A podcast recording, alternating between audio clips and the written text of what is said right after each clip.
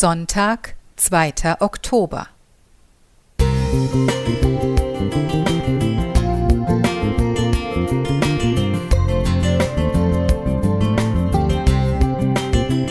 Ein kleiner Lichtblick für den Tag.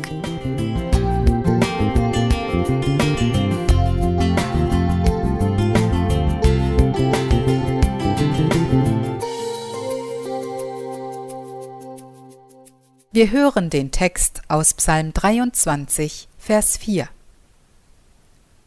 Und ob ich schon wanderte im finstern Tal, fürchte ich kein Unglück, denn du bist bei mir, dein Stecken und Stab trösten mich.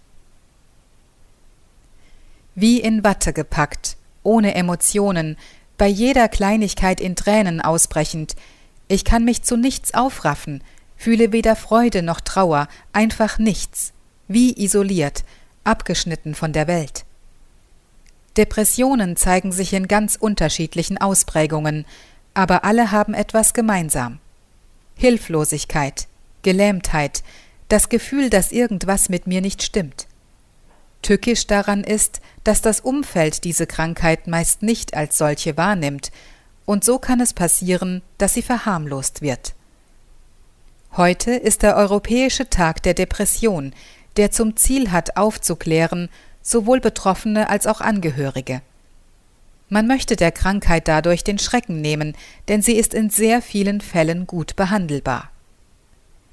David beschreibt in seinem Lebenspsalm die Erfahrung, ein finsteres Tal zu durchschreiten.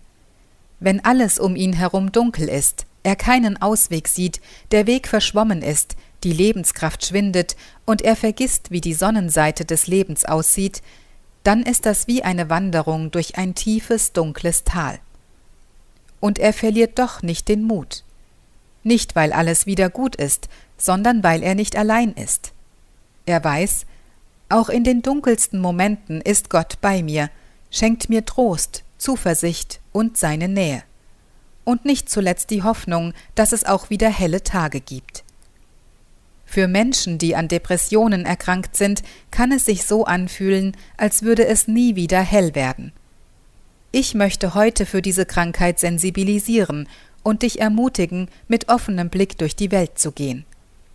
Kennst du jemanden, der sich vielleicht schon länger nicht mehr gemeldet hat? Der sagt, er stecke in einer Lebenskrise? Oder der sogar müde vom Leben ist? Du kannst ihn zwar nicht therapieren oder heilen, aber ihm Mut machen, Schritte zur Heilung zu gehen und sich Hilfe zu suchen. Du kannst für ihn da sein, mit ihm und für ihn beten und ihm zeigen, du durchschreitest das Tal der Finsternis nicht allein. Für wen kannst du heute ein Lichtstrahl der Hoffnung sein? Jessica Schultka